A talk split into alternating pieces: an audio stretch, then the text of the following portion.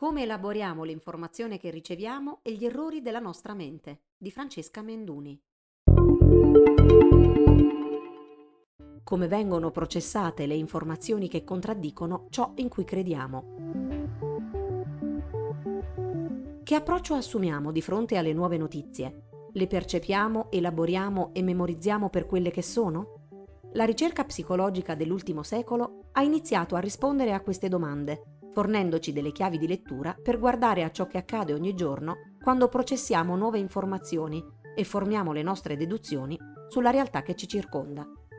Si pensi ad un caso trattato qualche mese fa da Valigia Blu sulla notizia dell'assalto da parte dei cittadini di Giovinazzo ai centri di assistenza fiscale per richiedere i moduli per il reddito di cittadinanza. La notizia, pubblicata dalla Gazzetta del Mezzogiorno l'8 marzo, è stata condivisa in maniera virale sui social network nel giro di poche ore. Molti hanno colto l'occasione per tracciare e ribadire l'identikit dell'ingenuo elettore medio 5 Stelle, sbeffeggiato per aver creduto nell'immediata attuazione del reddito di cittadinanza, prima ancora che si insediasse il governo. Il processo di elaborazione, diffusione e manipolazione di tale notizia può fornirci un esempio lampante di bias di conferma, la tendenza inconsapevole a ricercare ed interpretare evidenze in linea con le proprie ipotesi e aspettative. È ragionevole pensare che nello specifico caso la notizia abbia catturato l'attenzione di tutti coloro che avevano un'opinione consolidata sull'elettorato 5 Stelle, per la quale non si è avvertita l'esigenza di fermarsi e accertarsi che l'informazione fosse corretta. È interessante osservare che gli stessi giornalisti non siano stati immuni da tale effetto, nonostante il ruolo che si presuppone abbiano nel supportare l'elaborazione corretta delle informazioni. Il caso mediatico del CAF di Giovinazzo è solo un esempio di come le nostre scorciatoie cognitive, definite dalla psicologia euristiche, le regole che gli individui seguono per formulare giudizi in maniera rapida ed efficiente, possano condurci a commettere degli errori e a ritenere credibile per default un'informazione in linea con delle categorie apprese. Le euristiche non sono di per sé negative e in una prospettiva evoluzionistica si sono sviluppate per garantire l'adattamento della nostra specie. In ambienti pericolosi, dove il cervello dell'Homo sapiens si è evoluto, le decisioni su come reagire di fronte ad un pericolo dovevano essere prese in maniera rapida, lasciando poco spazio al ragionamento logico formale e matematico. Con le stesse strutture cerebrali di uomini vissuti milioni di anni fa, oggi le scelte da affrontare spesso richiedono uno sforzo di diversa natura e ci sono condizioni in cui tali scorciatoie possono condurci a commettere errori sistematici, definiti dalla psicologia bias cognitivi. Identificare le scorciatoie che comunemente vengono messe in campo quando si trattano temi complessi e controversi può renderci più consapevoli e inclini a minimizzare gli errori. Una mente che tende all'efficienza piuttosto che all'efficacia. Francis Bacon, grande filosofo del XVII secolo, fu uno tra i primi a spiegare che alcuni errori di ragionamento sono connaturati ai processi mentali degli esseri umani. Tra questi, Bacon riportò l'esempio della tendenza universale a notare più prontamente evidenze che provano la nostra credenza piuttosto quelle che la contraddicono. Oggi la formulazione del filosofo rimane pressoché invariata, avendo trovato ampio riscontro negli studi sperimentali di numerosi psicologi, che coniarono il termine bias di conferma, una specifica tipologia di bias cognitivo. Come nella maggior parte dei casi, tale errore deriva spesso, ma non esclusivamente, dall'esigenza di ottimizzare l'uso delle energie mentali attraverso delle scorciatoie. Di fronte ad un gran numero di informazioni, l'unica opzione è compiere un processo di filtraggio, e il cervello umano ha sviluppato dei trucchi per selezionare in maniera rapida le informazioni che suppone essere utili. L'euristica del test positivo è un esempio di scorciatoia mentale che consiste nella tendenza a formulare prove a conferma della propria ipotesi piuttosto che a falsificarla. Questa strategia può indurre a conclusioni errate, poiché inferenze differenti possono essere compatibili con gli stessi dati. Un esempio è la diagnosi di una malattia psichiatrica un medico formula l'ipotesi di un disturbo dell'umore e per testarla pone una serie di domande al paziente. Hai provato sensazioni di ansia nelle ultime due settimane? Ci sono state modifiche nel tuo comportamento alimentare? Con queste domande il medico cerca una conferma della sua ipotesi, delle risposte del paziente. Tuttavia, è noto che in psichiatria gli stessi sintomi siano alla base di diversi disturbi e dunque, con il solo test di conferma, il medico rischierebbe di accettare la sua prima ipotesi, escludendo tutte le altre possibilità. In uno studio condotto con studenti di medicina e fisiologia, Burroughs e colleghi osservarono che una volta formulata una ipotesi, questa influenzava negativamente il processo di acquisizione delle informazioni, poiché gli studenti tendevano a cercare solo prove a supporto della loro ipotesi. Sempre nell'ambito medico, il bias di conferma entra in gioco anche nella valutazione dell'efficacia delle terapie. Nickerson spiega che nella storia della medicina la valutazione di efficacia dei trattamenti terapeutici è stata a lungo influenzata dai soli casi di guarigione, ignorando invece le situazioni in cui il trattamento non portava a dei benefici o la guarigione avveniva spontaneamente. In maniera simile, oggi i promotori delle medicine alternative possono vantare un gran numero di pazienti pronti a testimoniare in totale sincerità di aver beneficiato dei loro trattamenti. Il successo di tali terapie si basa su un meccanismo psicologico molto semplice. Quando le persone mettono in campo un'azione, come assumere un farmaco omeopatico, lo fanno perché suppongono vi sia una relazione causale tra farmaco e risultato sulla salute. Se ottengono i benefici previsti, la tendenza è considerarla come una prova della relazione di causa-effetto ipotizzata.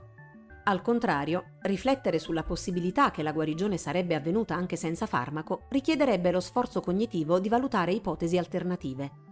Nickerson afferma che in tutti i casi in cui la mente predilige la via più efficiente e non la più efficace, la tendenza naturale è prendere in considerazione solo una ipotesi alla volta, valutare che l'ipotesi sia vera o falsa ma non considerare simultaneamente entrambe le possibilità. Il desiderio di credere. In molti casi, il bias di conferma non è la conseguenza di un processo di ottimizzazione delle risorse cognitive, ma è fortemente radicato nelle nostre emozioni e motivazioni. Sarah Gorman e Jack Gorman, tramite l'impiego della risonanza magnetica, hanno osservato che quando alle persone vengono presentate informazioni a supporto delle loro credenze, nel cervello si attivano i circuiti legati alla produzione di dopamina, neurotrasmettitore coinvolto nei processi motivazionali e di rinforzo. In questi casi si preferisce parlare di bias di desiderabilità o my side bias, operando la seguente distinzione. Il bias di conferma è la tendenza a preferire informazioni che confermano le nostre credenze e a evitare le informazioni che le contraddicono. Il bias di desiderabilità, invece, è la tendenza a ritenere più attendibili quelle informazioni in cui noi desideriamo credere. In uno studio del 2017, i ricercatori Ben Tappin, Leslie van der Leer e Ryan McKay si sono chiesti se la riluttanza a modificare le credenze politiche fosse dovuta al bias di conferma o a quello di desiderabilità. I ricercatori chiesero ad un campione di 900 elettori statunitensi quale candidato avrebbero voluto che vincesse e quale secondo loro aveva maggiori probabilità di vincere. I rispondenti furono classificati in due gruppi. Nel primo c'erano coloro che credevano che il loro candidato preferito avrebbe vinto, ad esempio i supporter di Clinton, che credevano che lei avrebbe vinto. Mentre nel secondo chi credeva che il proprio candidato preferito avrebbe perso, ad esempio i supporter di Trump che credevano che avrebbe vinto Hillary Clinton. A metà dei partecipanti venivano mostrati i risultati di sondaggi fittizi sulla probabile vittoria di Trump e all'altra metà sulla vittoria di Clinton. Dopo aver visionato i sondaggi, ai partecipanti veniva chiesto nuovamente di indicare quale candidato aveva maggiori probabilità di vincere. Solo chi ricevette sondaggi che sottolineavano la probabile vittoria del proprio candidato preferito era incline a modificare la valutazione iniziale sulla probabilità di vittoria del candidato. Al contrario, le persone che lessero i sondaggi a favore del candidato avversario non incorporavano le nuove evidenze e riproponevano le stesse risposte date prima di visualizzare i sondaggi. Nel contesto di questo studio, il comportamento dei partecipanti può essere meglio spiegato dal bias di desiderabilità più che dal bias di conferma, poiché solo chi leggeva evidenze gradite era disposto a modificare la propria opinione iniziale, e tale effetto è stato riscontrato nella stessa misura per i supporter di Trump e di Clinton. Per spiegare ciò che accade quando le persone si trovano a dover mettere in discussione una certa idea, come la probabilità di vittoria di un candidato, è stato sviluppato un modello basato su studi neuroscientifici. Gli autori affermano che ogni oggetto nella nostra mente sia connesso ad uno stato affettivo. Quando le persone sono esposte ad un oggetto, lo stato affettivo si attiva in maniera molto rapida e inconsapevole, influenzando i processi di natura cognitiva, quali la codifica delle nuove informazioni, la selezione dei ricordi dalla memoria a lungo termine ed il processo di comprensione. Nei casi in cui nuove informazioni attivino emozioni di natura negativa, le persone tenderebbero a razionalizzarle. Per spiegare cosa si intende per razionalizzazione, nella sua netta distinzione dal pensiero razionale, consideriamo l'esperimento di Johnson Kohler sulle posizioni dei cittadini degli Stati Uniti in merito alla segregazione razziale. I ricercatori selezionarono degli individui che avevano una posizione netta sulla questione, sia a favore sia contro la segregazione. Ai partecipanti vennero presentati dei saggi a favore di entrambe le posizioni, metà dei quali ragionevoli e metà evidentemente infondati. Se avessero ragionato in maniera razionale, i soggetti avrebbero analizzato con attenzione le argomentazioni ragionevoli, sia a favore che contro la propria idea. Tuttavia, emerse in maniera lampante che i partecipanti ricordavano meglio solo gli argomenti ragionevoli a favore della loro posizione e in più gli argomenti poco plausibili a supporto della parte avversa. Ciò avveniva probabilmente perché leggere argomentazioni assurde a favore della propria posizione generava la sensazione spiacevole che questa fosse fondata su argomenti poco solidi. Allo stesso modo, leggere argomentazioni plausibili a favore della posizione opposta implicava la possibilità di considerare l'opzione contraria alla propria più ragionevole di quanto non si volesse pensare. La razionalizzazione è anche alla base del ragionamento motivato, la tendenza a trovare spiegazioni a favore della propria ipotesi quando ci si trova di fronte a evidenze che la mettono in discussione. La presenza di due informazioni incoerenti, ciò in cui credo ed evidenze contrarie, generano una sensazione spiacevole, nota come dissonanza cognitiva. È proprio qui che entra in gioco il ragionamento motivato, per ridurre la dissonanza e le sensazioni spiacevoli a essa legata. Si pensi al caso di una campagna di sensibilizzazione sui vaccini. In uno studio del 2013 i ricercatori osservarono che la loro campagna era riuscita a ridurre in maniera efficace l'idea di una relazione causale tra vaccini ed autismo. Tuttavia, si osservarono dati apparentemente contraddittori. Le persone che prima della campagna erano contrarie alla vaccinazione continuavano a percepire i rischi degli effetti collaterali dei vaccini e la loro convinzione di non vaccinare i propri figli ne risultò rinforzata. Com'è possibile che pur eliminando la principale causa di preoccupazione legata alla vaccinazione, l'idea di non vaccinare i figli fosse diventata ancora più solida? L'effetto per cui di fronte a una evidenza che confuta le nostre idee, la convinzione che possediamo, invece che indebolirsi, si rinforza, è noto come backfire effect. È plausibile che i partecipanti che prima della campagna pro vaccini erano contrari alla vaccinazione dei figli abbiano valutato nella loro mente una serie di motivazioni alternative per difendere la loro idea di partenza e che questo processo abbia spinto loro ad essere ancora più contrari alla vaccinazione. I ricercatori evidenziano, in conclusione, l'importanza di adottare narrative più sottili e meno esplicite per ridurre il rischio che le risorse cognitive vengano impiegate per preservare e difendere le proprie posizioni, invece che per assimilare nuove evidenze algoritmi che confermano. Rispetto a quanto detto, la vastità, varietà e accessibilità delle informazioni nell'era di Internet potrebbe porci frequentemente nella condizione spiacevole di essere contraddetti. Questo è stato probabilmente vero fino al 4 dicembre del 2009, quando il blog di Google pubblicò un post dal titolo Personalized Search for Everyone, risultati di ricerca personalizzati per tutti. Sebbene il post non ottenne una grande attenzione mediatica nell'immediato, si trattava di un momento di svolta decisivo.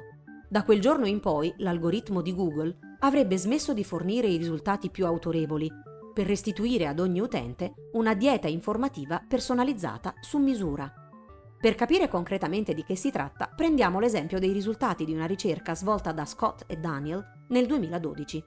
Entrambi scrissero sulla barra di ricerca Google la parola Egypt Mentre a Scott veniva restituita tra i risultati principali la notizia più importante di quei giorni sulle proteste in Egitto, per Daniel ciò non è avvenuto.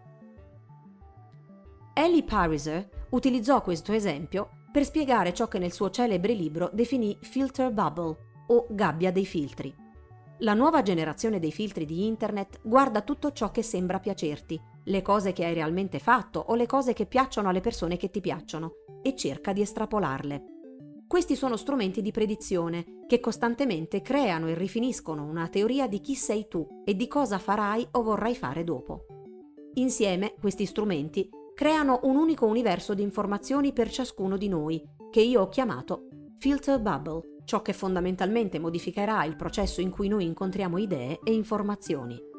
L'aspetto più preoccupante, secondo l'autore, è che si rischia di perdere consapevolezza di ciò che rimane al di fuori dell'universo informativo, come nel caso di Daniel e delle proteste in Egitto. In questo modo, la gabbia dei filtri riduce drasticamente le occasioni di provare dissonanza cognitiva, diminuendo l'esposizione a informazioni che contraddicono le proprie idee. Sono ancora scarsi i risultati empirici sugli effetti a lungo termine della personalizzazione della dieta informativa ad opera di algoritmi, probabilmente a causa di un'attenzione relativamente recente nei confronti del fenomeno. Secondo un articolo del 2016, l'effetto della filter bubble su conoscenze e atteggiamenti politici, seppur significativamente presente, avrebbe un impatto molto piccolo. Un effetto non decisivo è probabilmente dovuto al paesaggio mediatico fortemente frammentato e alla possibilità per ciascuno di accedere ad un'abbondanza di informazioni attraverso diverse fonti. Inoltre, le persone possono essere sottoposte a informazioni contraddittorie anche attraverso le conversazioni con colleghi, amici e familiari. Gli autori concludono dunque che a discapito delle forti preoccupazioni, ad oggi non vi sono evidenze empiriche che le giustifichino. Come ha scritto Rasmus Kleis Nielsen, Director of Research del Reuters Institute for the Study of Journalism presso l'Università di Oxford, il dibattito sull'informazione è in larga misura influenzato dai cosiddetti negazionisti del cambiamento mediatico, persone che promuovono convinzioni fallaci in netta contraddizione con le evidenze, frutto della ricerca scientifica sull'argomento. Nielsen fa l'esempio della convinzione erronea che chi si informa utilizzando i social network è maggiormente esposto alle bolle di filtraggio e di conseguenza a notizie che confermano il proprio punto di vista. I ricercatori hanno provato a verificare questa convinzione ed un crescente numero di studi indipendenti ha scoperto che è vero l'esatto contrario.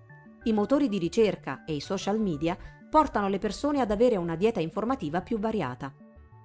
Il dibattito sul tema sembra essere necessario perché la personalizzazione è ancora in una fase primordiale e il rischio verso cui si va incontro è che alcuni utenti vengano sempre meno esposti ad argomenti importanti per la società nel suo complesso, causando una sempre maggiore polarizzazione nelle opinioni e nelle posizioni. È possibile controllare l'effetto dei bias? Se pensi che tutto ciò riguardi qualcun altro e non te, o se leggendo questo articolo hai pensato che gli altri siano maggiormente inclini alle scorciatoie cognitive, sei probabilmente vittima di un altro bias, il cosiddetto bias blind spot, la tendenza a sottostimare l'impatto degli errori sistematici sulle tue scelte, ma a riconoscerne l'influenza sulle altre persone. Questa spiacevole notizia può tuttavia essere controbilanciata dalla consapevolezza che la predisposizione ai bias non è correlata ai fattori cognitivi, come l'intelligenza. Dunque, sebbene sia impossibile essere immuni a tali effetti, la consapevolezza di questi errori può aiutare tutti a diventare più resistenti alla loro influenza. Per essere meno inclini agli errori sistematici non è sufficiente allenare la logica formale, le abilità matematiche e il calcolo delle probabilità, sebbene questi siano aspetti cruciali del ragionamento scientifico, avverso all'euristica del test positivo. È tuttavia altrettanto importante modulare le emozioni che proviamo quando veniamo contraddetti, sentirci incuriositi piuttosto che vergognarci quando scopriamo di esserci sbagliati, chiedere invece di attaccare quando ci vengono riportate evidenze che mettono in discussione la nostra posizione. Qual è la nostra priorità? Difendere le nostre idee o guardare al mondo il più possibile per quello che è davvero?